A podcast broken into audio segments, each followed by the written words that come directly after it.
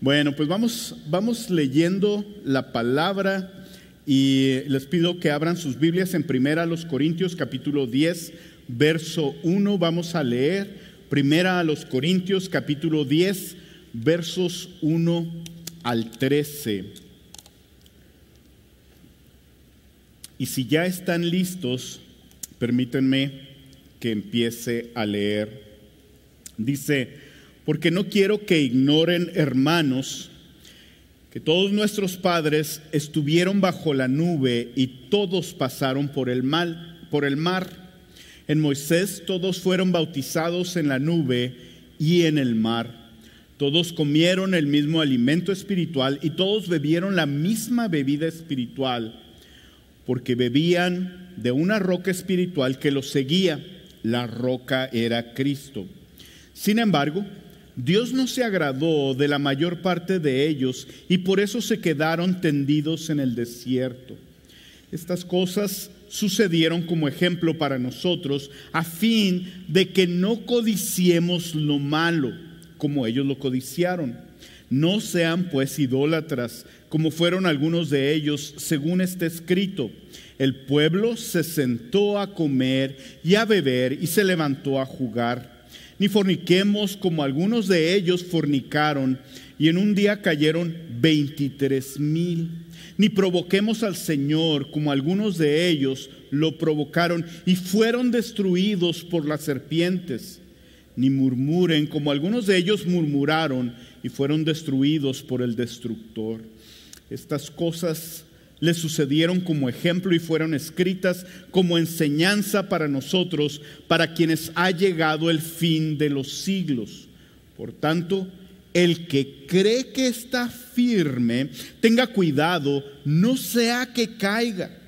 No les ha sobrevenido ninguna tentación que no sea común a los hombres Fiel es Dios, que no permitirá que ustedes sean tentados más allá de lo que pueden soportar, sino que con la tentación proveerá también la vía de escape a fin de que puedan resistirla. Bendito Señor, venimos delante de ti, Señor, bien necesitados de ti.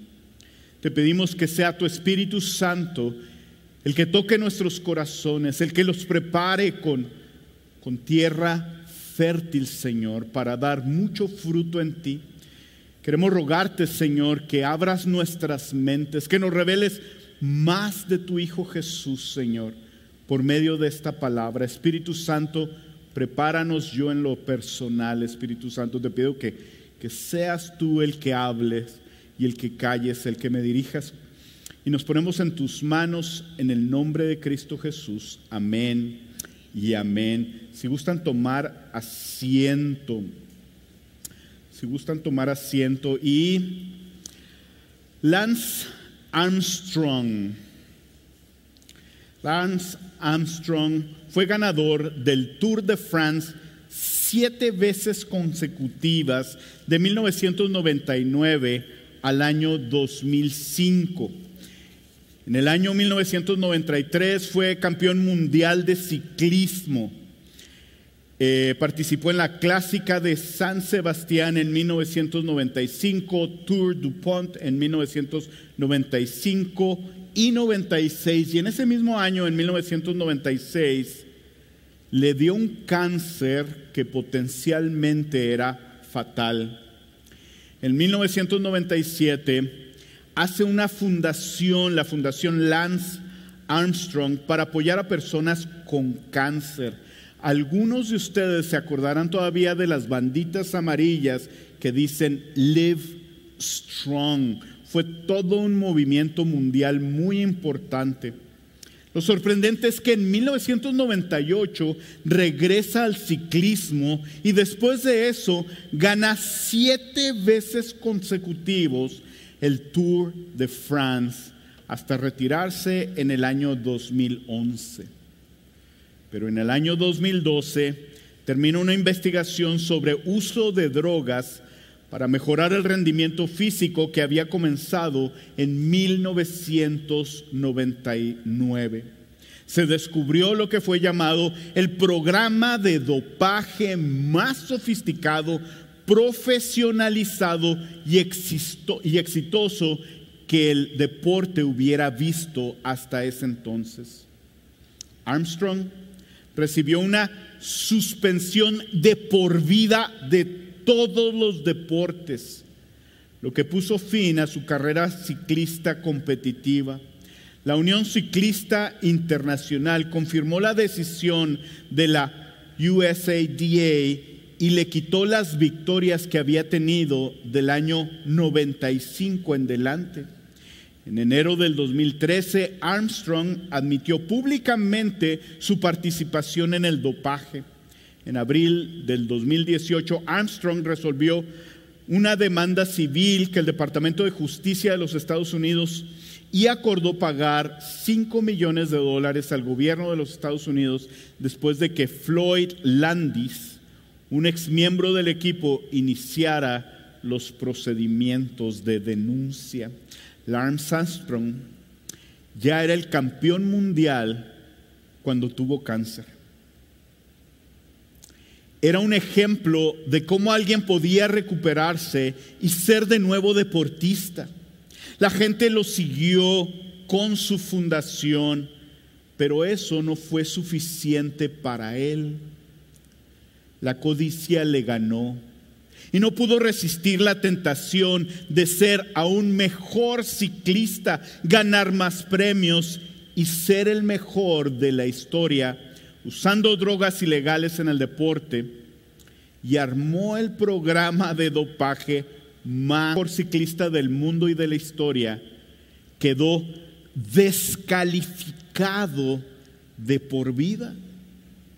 Y esta palabra descalificado les ha, de sonar familiar, pues justo el último versículo de la predicación de Hellman la semana pasada termina con la insistencia del apóstol Pablo cuando dice en el capítulo 9, verso 26, dice, por tanto, yo de esta manera corro, no como sin tener meta, de esta manera peleo, como dando no como dando golpes al aire, sino que golpeo mi cuerpo y lo hago mi esclavo, no sea que habiendo predicado a otros, yo mismo, dice el apóstol Pablo, sea descalificado.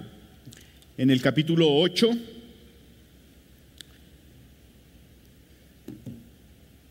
Pablo nos habló sobre la libertad, pero esta limitada por el amor a los otros. Y nos dice que el conocimiento envanece, pero el amor edifica.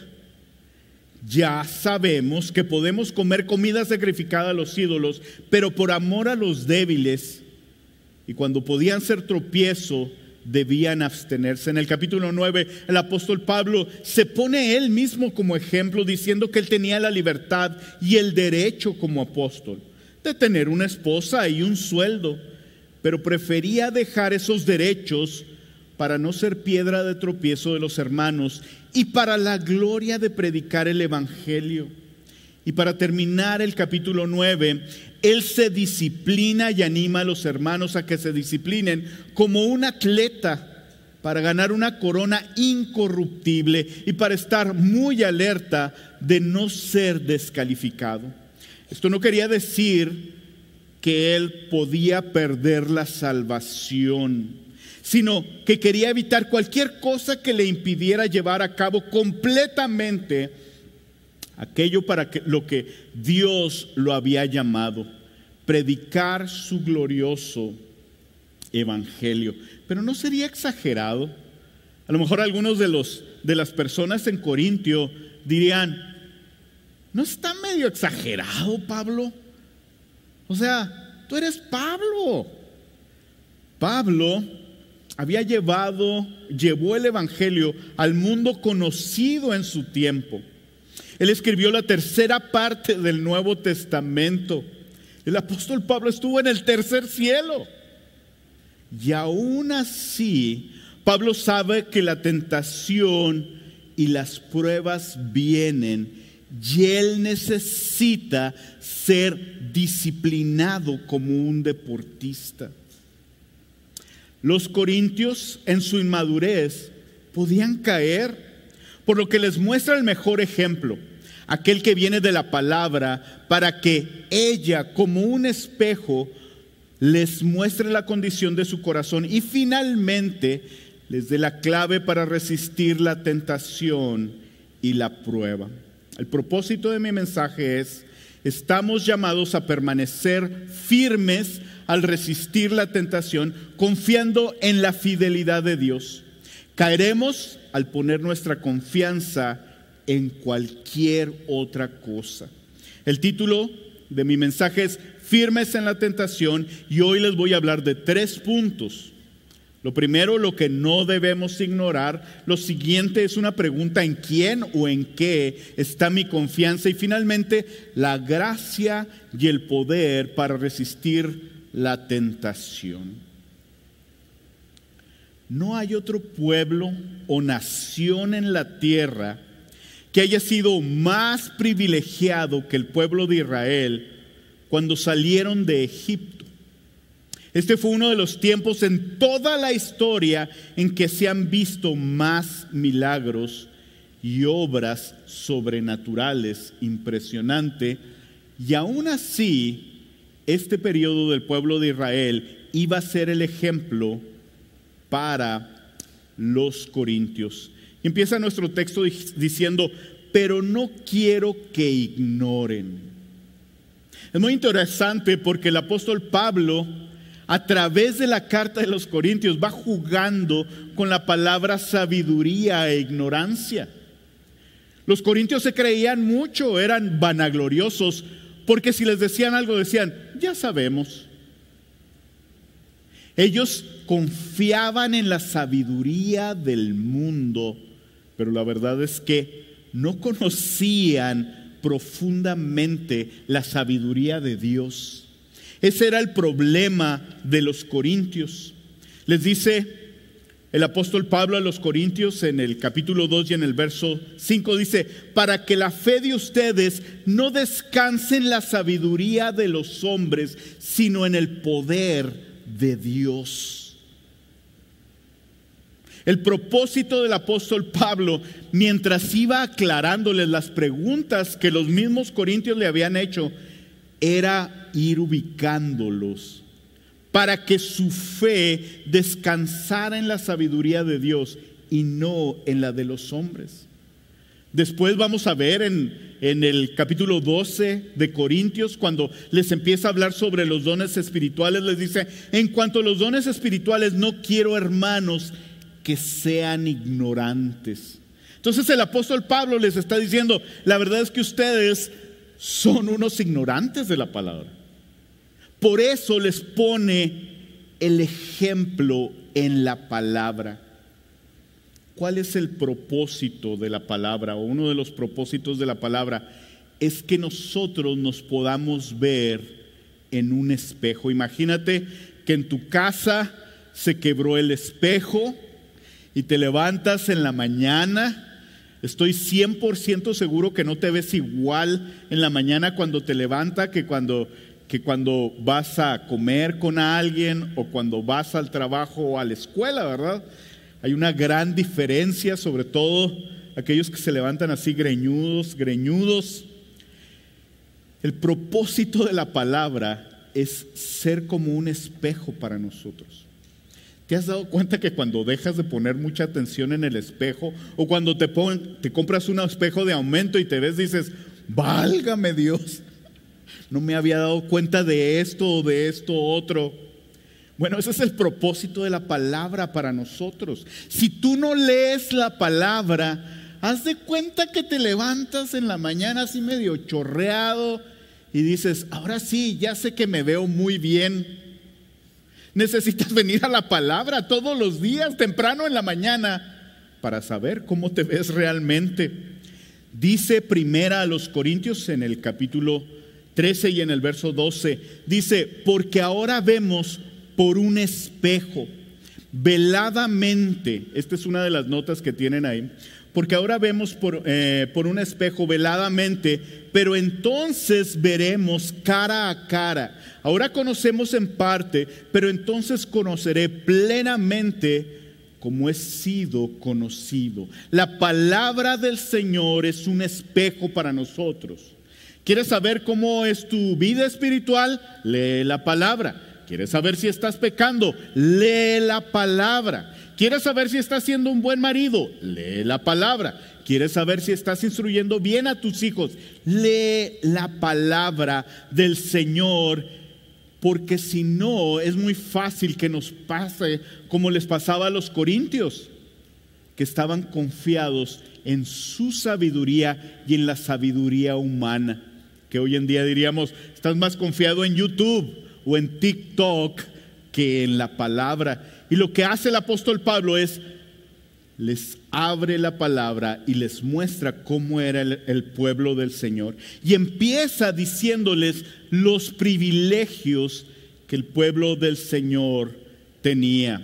Entonces les dice, porque no quiero que ignoren, hermanos, la palabra, que todos nuestros padres estuvieron bajo la nube y todos pasaron por el mar. Hace poco vi cómo hicieron el efecto de la película de los diez mandamientos de Charleston Heston. Charleston Heston. Dicen que cuando se abre, que era gelatina, que se veía gelatina para que pareciera así como algo líquido mientras el pueblo pasaba por en medio. La verdad es que nosotros no tenemos ni idea de qué es eso. Imagínate que el pueblo del Señor estaba junto a la orilla del mar y del otro lado venían los egipcios listos para traerlos cautivos de nuevo y para matar a todo aquel que se resistiera. Luego Moisés toca con su vara ese mar y se abre el mar. Dice la palabra que todos pasaron sobre seco. Dice el Salmo 105 que ninguno de ellos tropezó. Miles y miles de personas pasando en medio del mar. ¿Puedes imaginarte lo impresionante que es esto? ¿Puedes verte tú en un momento caminando en medio del mar? quizá viendo a través del agua medio transparente las criaturas gigantescas del mar. Eso es impresionante. Y no nada más eso, sino dice la palabra que cuando cruzaron, hubo una nube sobre ellos que los cuidaba durante el día. Qué terrible ha de ser caminar en medio del desierto, pero ellos serán cuidados por una nube para que siempre tuvieran sombra sobre ellos. Así de glorioso fueron los privilegios que el pueblo de Israel vio. Dice que no saben, que no ignoren, dice que todos nuestros padres estuvieron bajo la nube y todos pasaron el mar. Y en, el, y en Moisés dice, todos fueron bautizados en la nube y en el mar. Esto no se refiere a, específicamente que Moisés se hubiera parado a bautizar a cada uno de ellos. El bautismo nos hace uno. Cuando nosotros somos bautizados es el reflejo de que somos uno con Cristo. Nosotros somos bautizados en Cristo y ellos eran uno con Moisés. Moisés los dirigía, Moisés los pasó a través del mar y eran uno con Moisés. Pero también nos dice que todos comieron el mismo alimento espiritual. Esto no significa que no fuera un alimento físico. Nosotros sabemos que en el Antiguo Testamento ellos recibían el maná del cielo, ellos bebían el agua de la roca se le llama espiritual porque fue dado directamente por Dios, que es un ser espiritual. Dice el Salmo 78, y no necesitan verlo, pero les voy a leer dos notas de ahí. Dice, hizo llover sobre ellos maná para comer y les dio comida del cielo. ¿Has probado algo y dices, esto está divino? Esa comida era realmente comida del cielo. En otra parte, en el mismo Salmo 78 dice, pan de ángeles comió el hombre. Dios les mandó comida hasta saciarse. Qué glorioso es poder caminar en medio del desierto confiando en que el Señor les daba que comer y les daba de, beber. ¿Cuántos privilegios tenía este pueblo? Cristo es nuestro completo proveedor. Dice el verso 4, y todos bebieron la misma bebida espiritual porque bebían de una roca espiritual que los seguía. La roca era Cristo. No quiere decir que había una roca gigantesca detrás de ellos, sino que Cristo siempre fue con ellos para proveer. ¿Sabes que Cristo es tu proveedor? ¿Sabes que en los tiempos más difíciles Él te cubre con una sombra? Que en las noches frías Él los llevaba y era un fuego para ellos, para que no tuvieran frío. Cuando tenían sed, Él les daba de beber y mandaba de comer a sus vidas. Cristo es nuestro completo proveedor. Nada nos falta. Ellos anduvieron 40 años en el desierto y no les faltó comida, no les faltaron zapatos. Sus zapatos no se gastaron en 40 años caminando horas y horas. Ellos estaban protegidos contra el calor y el frío y contra sus enemigos. ¿No se les hace gloriosos los privilegios que ellos tenían sin embargo, Dios no se agradó de la mayor parte de ellos y por eso quedaron tendidos en el desierto. ¿Cómo? ¿Cómo puede ser posible que ellos vieron el mar separarse y a Cristo proveyendo para ellos, que ellos podían caminar sin ver sus zapatos gastarse? ¿Cómo puede ser posible que Dios no se haya agradado de ellos?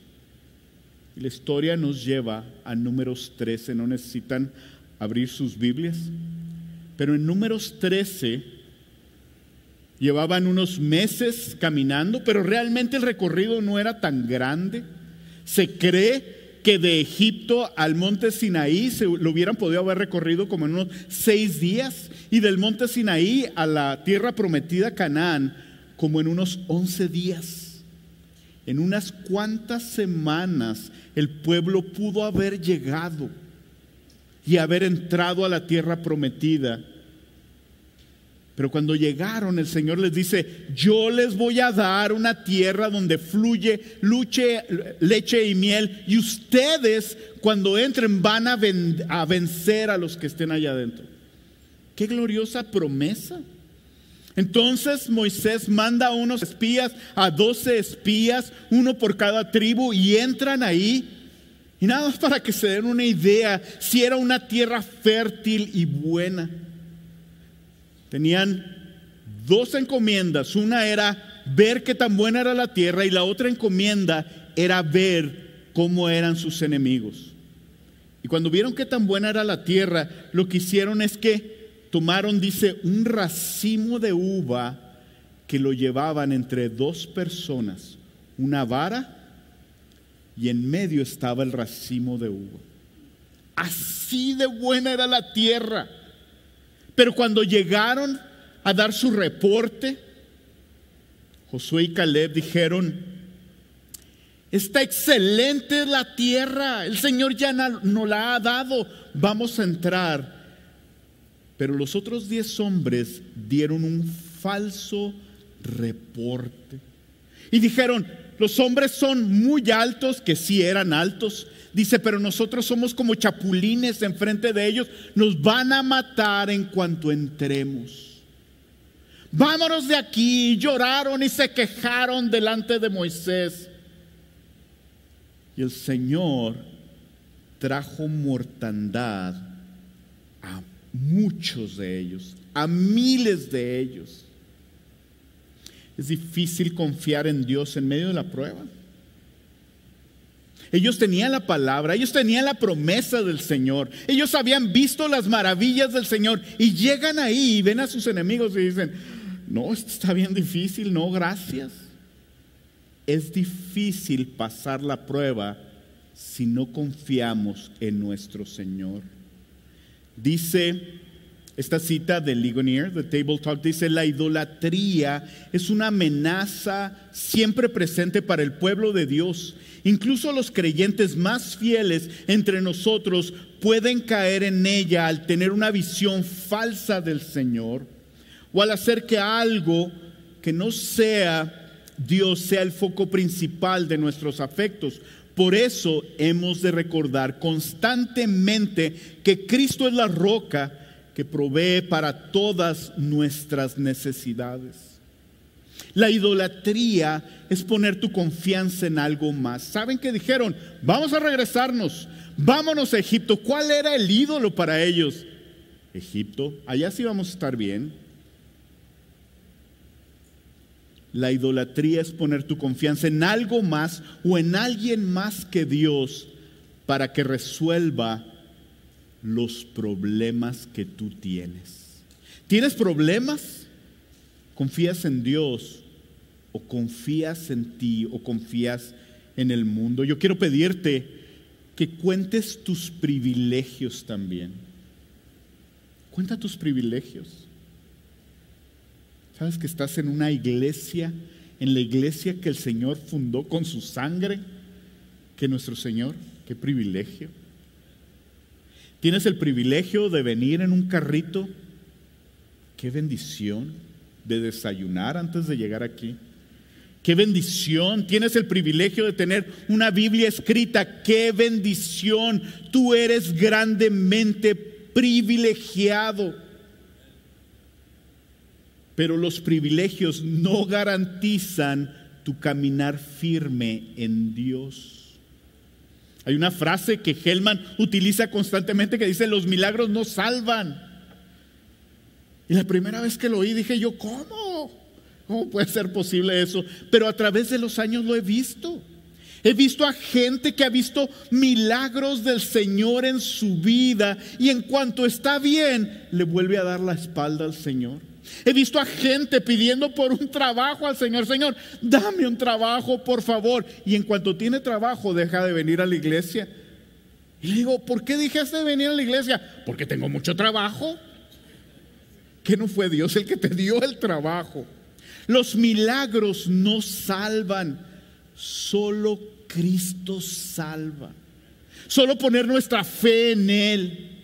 Y el mayor milagro que puedes tener, el mayor milagro que puedes anhelar, aún mayor que ver el mar rojo abrirse, aún mayor que ver una sanidad milagrosa, aún mayor que ver comida bajar del cielo todos los días, es la salvación en Cristo.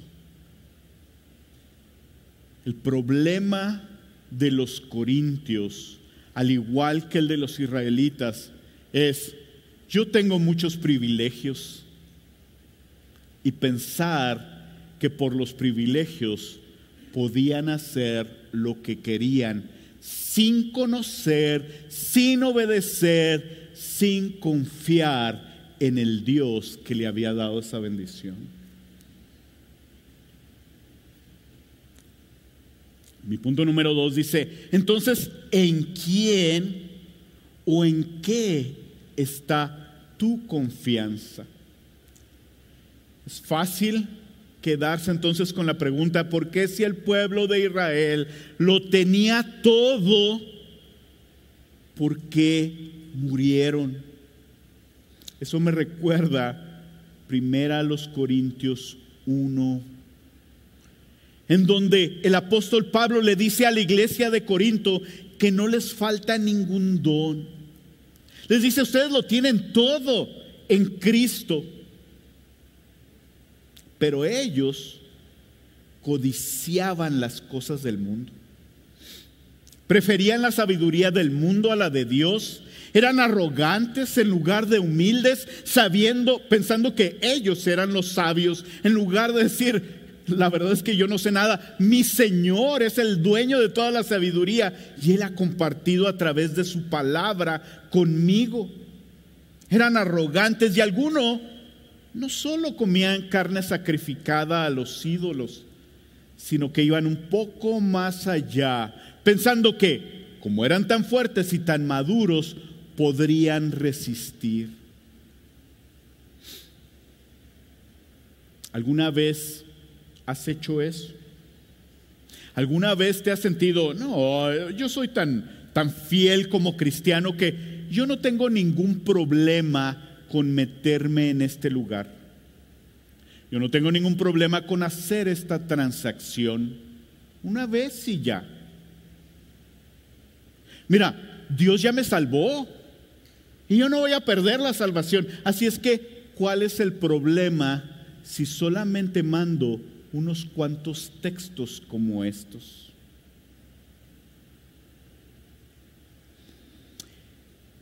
En esta parte, el apóstol Pablo les va a mostrar el corazón del pueblo de Israel, que no era muy diferente al de ellos. Y les dice, estas cosas todo lo de Israel, todo lo que pasó Israel en el desierto, estas cosas sucedieron como ejemplo para nosotros a fin de que no codiciemos lo malo como ellos codiciaron. Ese era el problema de Israel. Y eso era lo que el apóstol Pablo les estaba mostrando a los corintios. Ustedes les dice, codician lo malo. Tienen lo mejor de hecho, tienen todo, pero codician lo malo.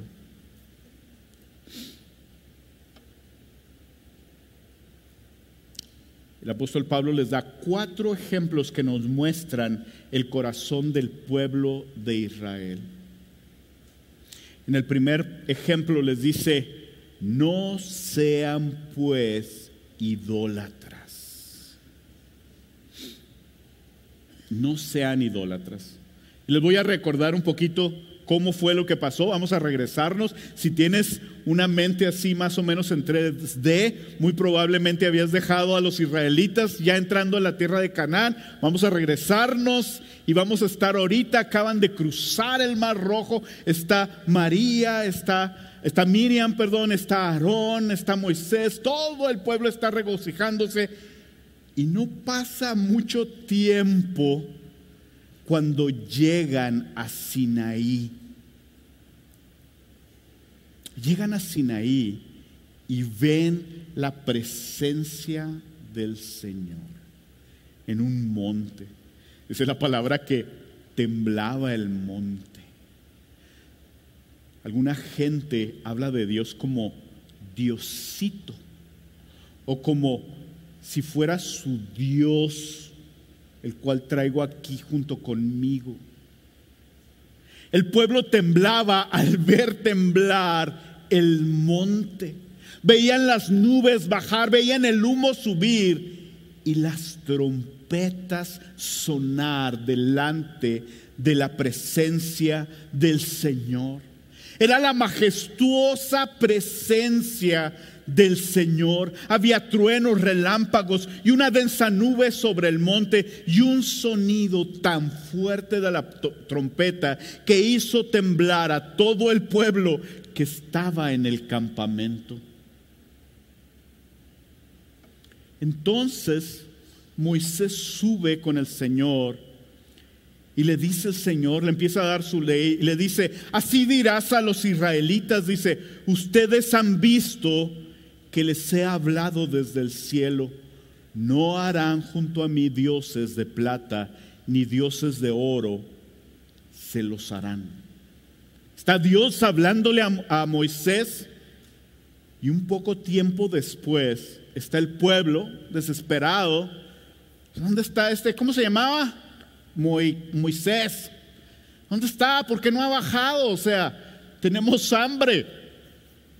Si tienes niños chiquitos, vas a saber que a las 6 de la mañana, en sábado, están junto a ti. O sea, el día que tú quieres descansar, están junto a ti. Quiero comer.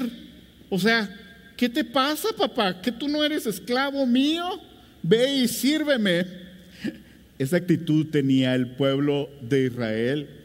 ¿Saben qué le dicen a Aarón? Le dice, levántate, haznos un Dios que vaya delante de nosotros. En cuanto a este Moisés, el hombre que nos sacó de la tierra de Egipto, no sabemos qué le haya acontecido. Y Aarón le respondió, bueno, quiten los pendientes de oro de las orejas de sus mujeres y de sus hijos y de sus hijas y tráiganmelos. Entonces todo el pueblo se quitó todo el oro, dice, y los llevaron a Aarón. Él los tomó en sus manos y les dio forma con buril. E hizo de ellos un becerro de fundición. Y ellos dijeron, Aarón, los líderes le dijeron al pueblo, este es tu Dios que te ha sacado de la tierra de Egipto. Eran un pueblo idólatra, ¿saben por qué? Porque aunque habían visto las maravillas del Señor, no lo conocían. No tenían una relación personal con Él, no le temían. Así es que si les ponían un becerro decían, sí, ese es mi Dios. Si les, pusieran, si les pusieron un burrito, ese es mi Dios. O una piñata, ese es mi Dios. O un carro último modelo. O un buen trabajo. Una cuenta muy buena en el banco. Un buen seguro médico. Ese es tu Dios. Sí, ese es mi Dios que me va a salvar de la muerte. Ellos tenían una visión falsa del Señor porque no lo conocía. Y aparte, algo que no era Dios era el foco principal de sus afectos.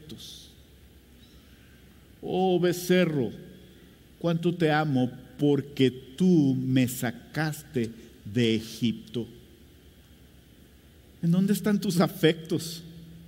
Oh, mijito, cuánto te amo no dejaré que salgas de mi casa casado.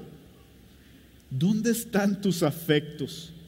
Oh, esta cuenta no le voy a decir a mi esposo que la tengo, porque nos va a sacar de problemas. Algo que no sea Dios sea el foco principal de nuestros afectos. Oh, estos tenis de 300 dólares me van a hacer más popular entre mis amigos.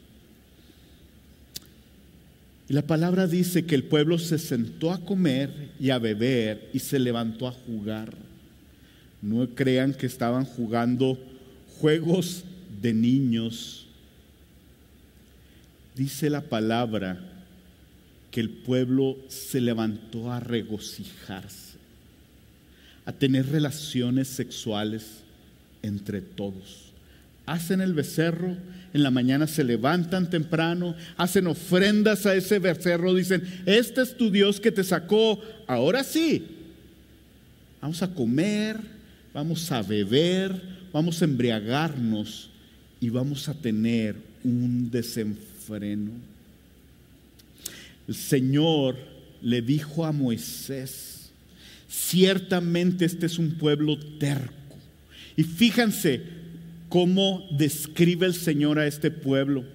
Pueblo terco, duro de cerviz, duro de cerviz es de cuello duro, no puede voltear a ninguna otra parte, nomás ve hacia un solo lugar. Un equivalente en inglés es cabeza de puerco. Ellos tenían cabeza de puerco, no tienen cuello, no pueden voltear para ninguna otra parte, nada más ven lo que quieren. Son necios, difíciles, obstinados. Se le ponen al brinco a la autoridad, son opinionated. Eso es lo que dice el Señor de este pueblo.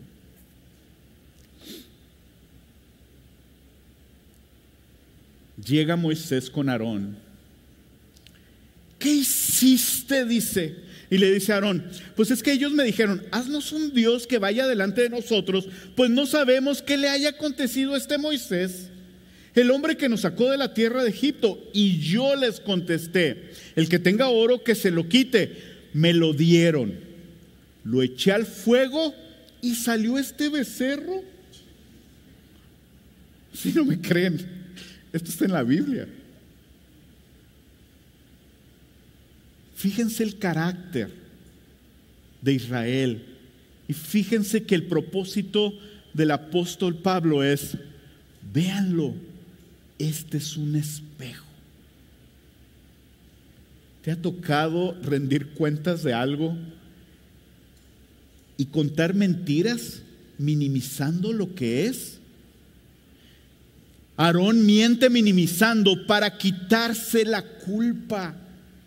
No se arrepiente de su pecado.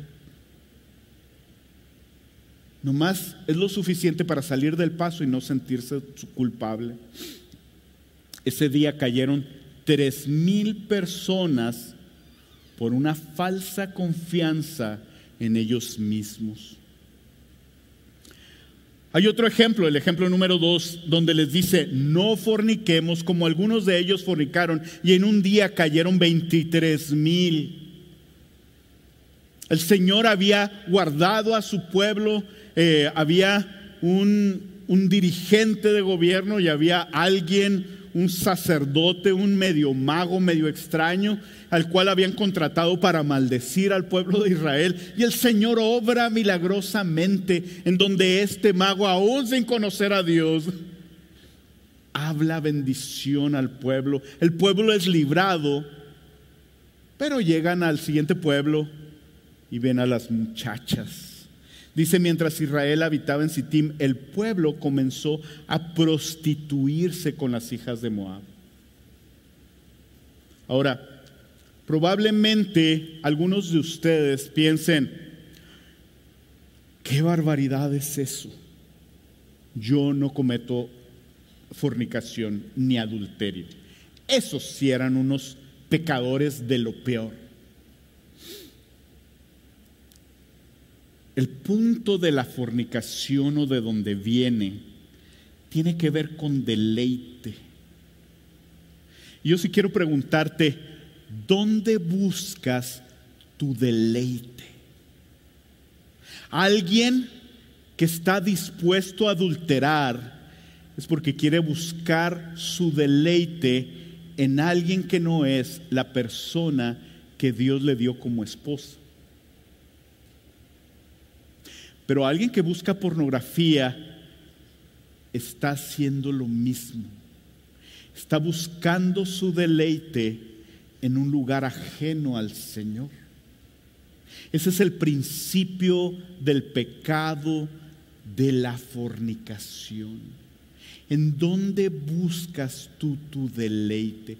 ¿Qué es lo que más te deleita? Ahora, no está mal, no está mal comer cosas ricas no está mal. Al contrario, qué bueno tener relaciones dentro del matrimonio. Dios lo hizo. Dios nos dio muchas cosas para deleitarnos y que esas cosas nos lleven a decirle al Señor, qué bueno eres. Qué rico esto que me estoy comiendo, Señor. Tú eres grandioso. El problema es cuando esas cosas toman el lugar del Señor en nuestras vidas. 24 mil murieron en esa ocasión. Pero no nada más murieron 24 mil. Al final de, que murieron eso, eh, eh, tanta gente fue terrible la matanza. Pero fíjese lo que se quedó en la Biblia, dice el nombre, el nombre del hombre de Israel que fue muerto con la madianita de, era Simri, hijo de Salú, jefe de una casa paterna de Simeón. Qué terrible. Aquí está el nombre de él. Por miles y miles de años hemos sabido de este hombre que fornicó, que no buscó su placer en el Señor, sino que fue y se metió con las mujeres que Dios le dijo que no. A veces cuando nosotros oímos la palabra de ser descalificado, Empezamos a entrar en conflictos. ¿Perderé mi salvación o no perderé mi salvación? Una de dos, o tienes tu salvación o no, el Señor sabe sobre eso y el Espíritu Santo te lo revela. Pero sí podemos ser descalificados. ¿De qué manera?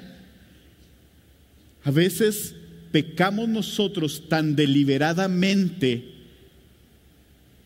que después es bien difícil hablar del Señor, aunque nos hayamos arrepentido, aunque nos vayamos a ir al cielo. Por eso dice el apóstol Pablo, yo no quiero ser descalificado porque yo quiero seguir haciendo aquello para lo que el Señor me dio. Una persona que conoce tu pecado insistente y que no conoce a Cristo, y si tú le quieres hablar de Cristo, muy probablemente vas a ser de tropiezo en lugar de bendición para su vida.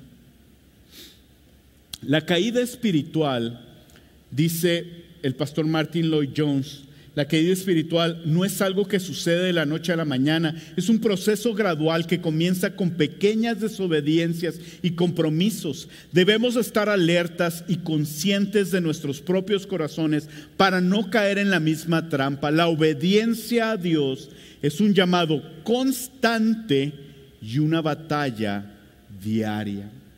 El ejemplo número tres es no provoquemos al Señor como algunos de ellos lo provocaron y fueron destruidos por las serpientes. Cuando dice aquí el Señor en algunas otras versiones habla específicamente de Cristo. Cristo les daba todo y el pueblo lo provocaban y lo tentaban. A ver, ¿cómo nos estás dando este mugrero de comida? Danos carne, Dios tentaban a Cristo. Dice números en el capítulo 21 y en el verso 5, y el pueblo habló contra Dios y Moisés. ¿Por qué nos han sacado de Egipto para morir en el desierto? Pues no hay comida ni agua y detestamos este alimento tan miserable. Dios te ha dado privilegios y Dios ha sido bueno contigo. El solo hecho de estar aquí me dice que Dios ha sido bueno contigo. Mi pregunta es si nosotros provocamos o tentamos al Señor con nuestras actitudes o con nuestra codicia. Dice, porque ahí sepultaron a los que habían sido codiciosos que murieron después.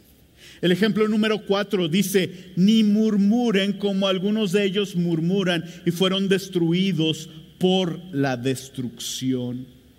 Y les voy a leer un pasaje, dice, y puso a aquel lugar el nombre de Masa y Meriba por la contienda de los israelitas y porque tentaron al Señor diciendo, ¿está el Señor entre nosotros o no? O sea, ¿nos vas a dar comida o no, Dios?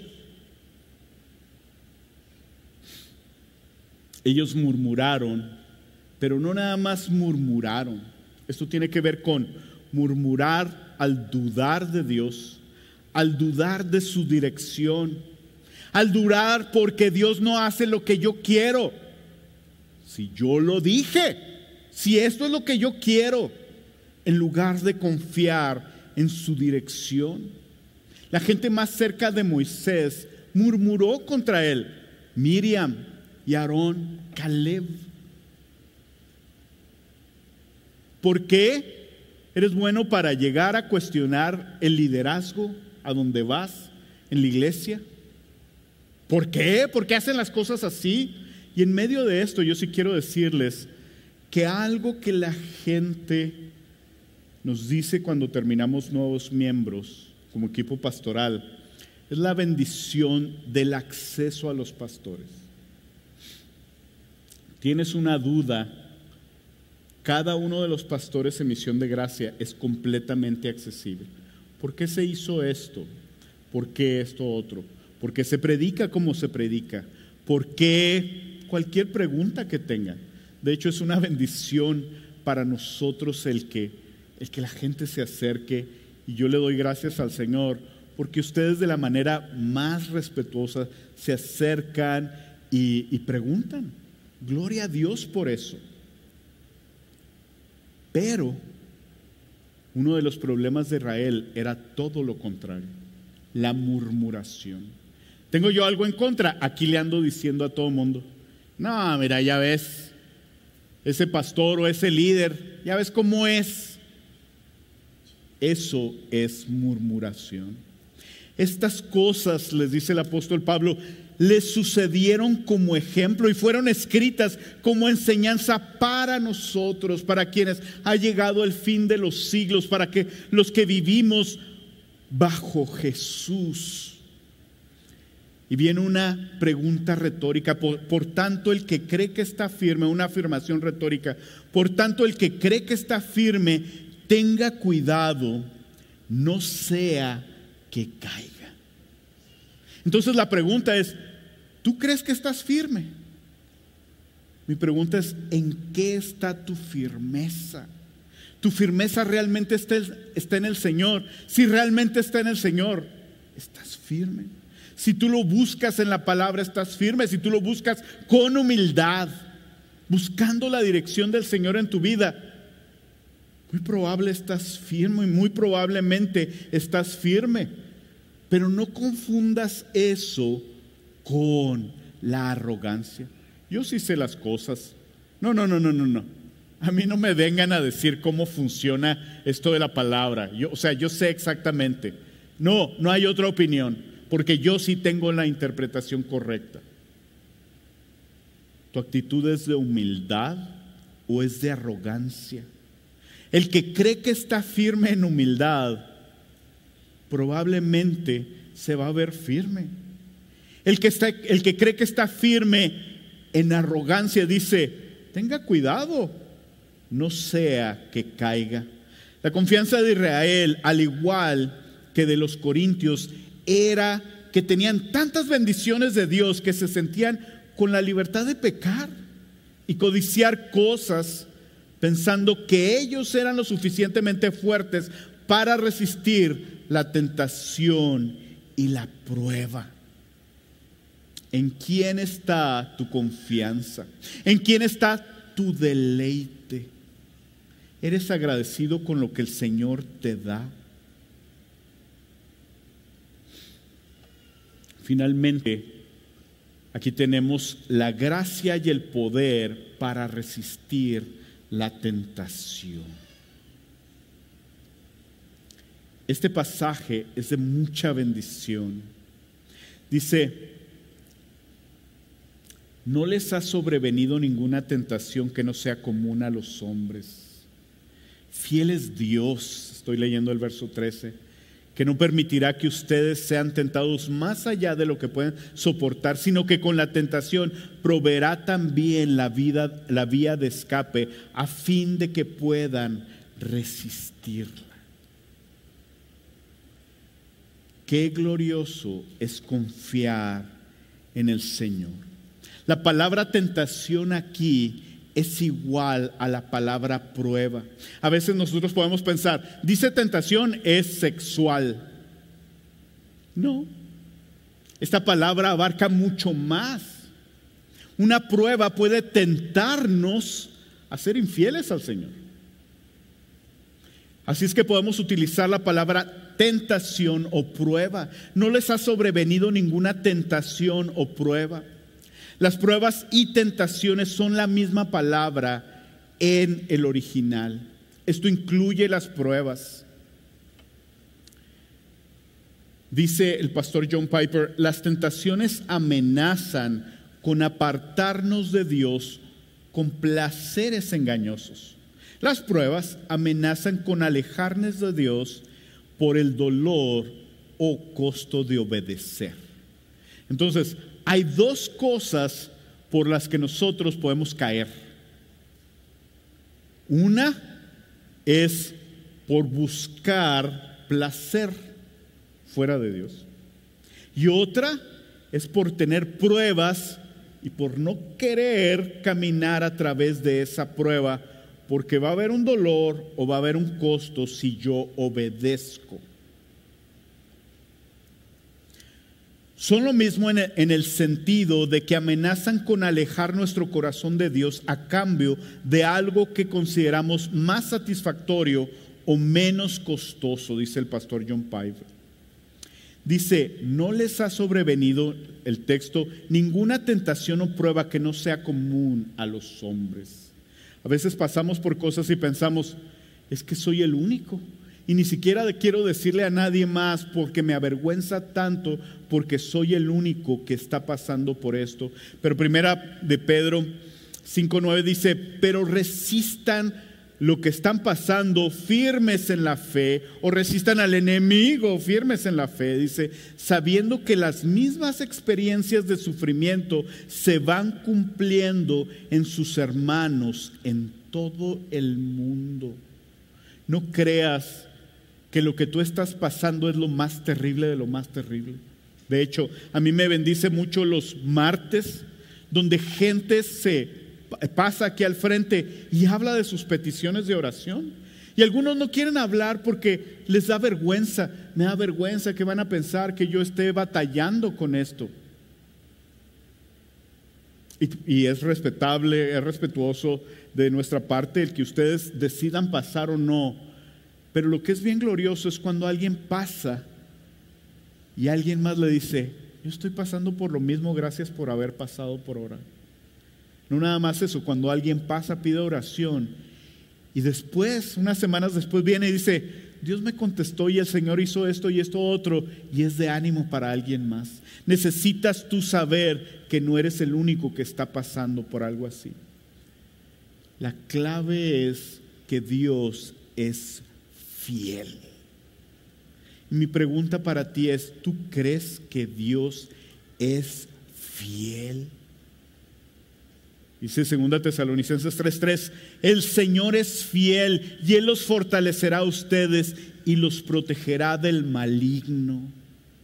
Un poquito más adelante, y que el mismo Dios de paz los santifique por completo. El Señor es fiel, el Señor fue completamente fiel con su pueblo. Él dijo que los iba a llevar a la tierra prometida y los llevó. Él les dio un Salvador y Cristo es nuestro Salvador, ¿tú crees que el Señor es fiel a sus promesas en la palabra? No necesariamente a lo que tú quieres, pero a sus promesas en la palabra. Él es fiel y Él no permitirá que ustedes sean tentados más allá de lo que pueden soportar. Dios es soberano y Dios pone límites. Si tú estás posando por algo tan difícil que dices, yo ya no puedo más, quiero recordarte que Dios no va a permitir que seas tentado o que seas probado más allá de lo que puedes soportar. Pero es que yo casi no soporto. Gloria a Dios que la medida de lo que soportamos no tiene que ver con nuestras fuerzas. Tiene que ver con que el Espíritu Santo mora en nosotros y Él nos fortalece. Tiene que ver con lo que nosotros podemos leer en la palabra. Tiene que ver con que Dios nos ha agregado a una iglesia y ahí nosotros podemos ser fortalecidos y apoyarnos unos a otros en medio de la tribulación. El Señor cuando dice que no permitirá que nosotros seamos tentados o probados más allá de lo que podamos soportar. No dice, pues a ver cuánto puedes soportar. El Señor es el que nos lleva a soportar. Por eso Él es el que pone el límite. El Señor nos ha dicho en Hebreos 4:15, porque no tenemos un sumo sacerdote que no pueda compadecerse de nuestras flaquezas, sino uno que ha sido sentado, que ha sido tentado en todo como nosotros, pero sin pecado. Yo peco o yo tengo una tentación y es bien difícil. Qué glorioso saber que mi Salvador Jesús está sentado a la diestra del Padre intercediendo por mí.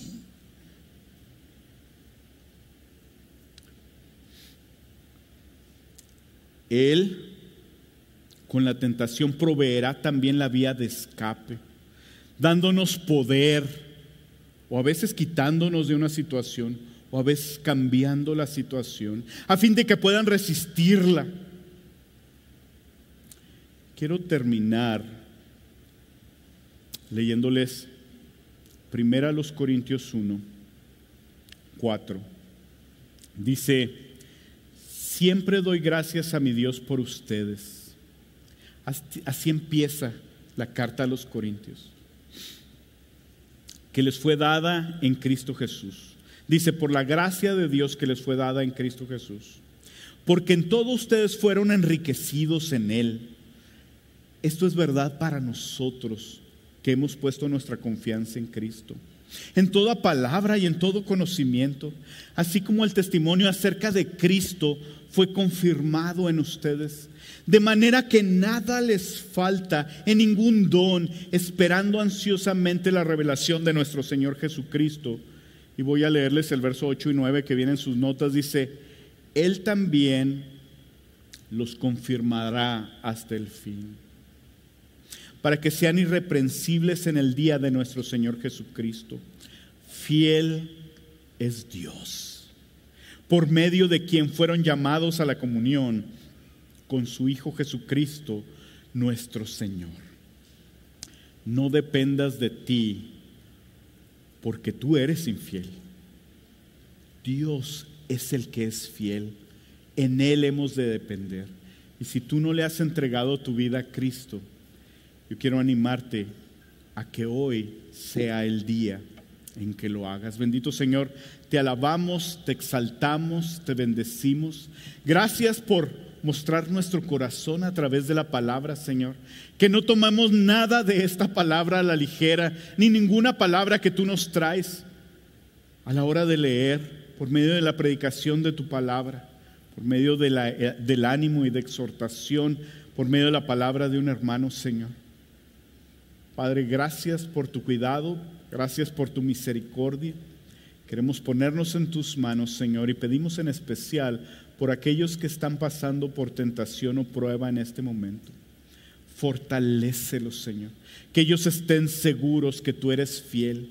Que ellos no corran, Señor, a los ídolos o a deleitarte en otro lugar, en otro lugar, Señor, que no sea que no seas tú, Señor, sino que vengan corriendo a ti, Padre a buscar en ti esa provisión, esa agua, Señor, ese pan de vida. En nombre de Cristo Jesús, amén y amén. Que Dios los bendiga. Nos vemos el martes con el favor de Dios.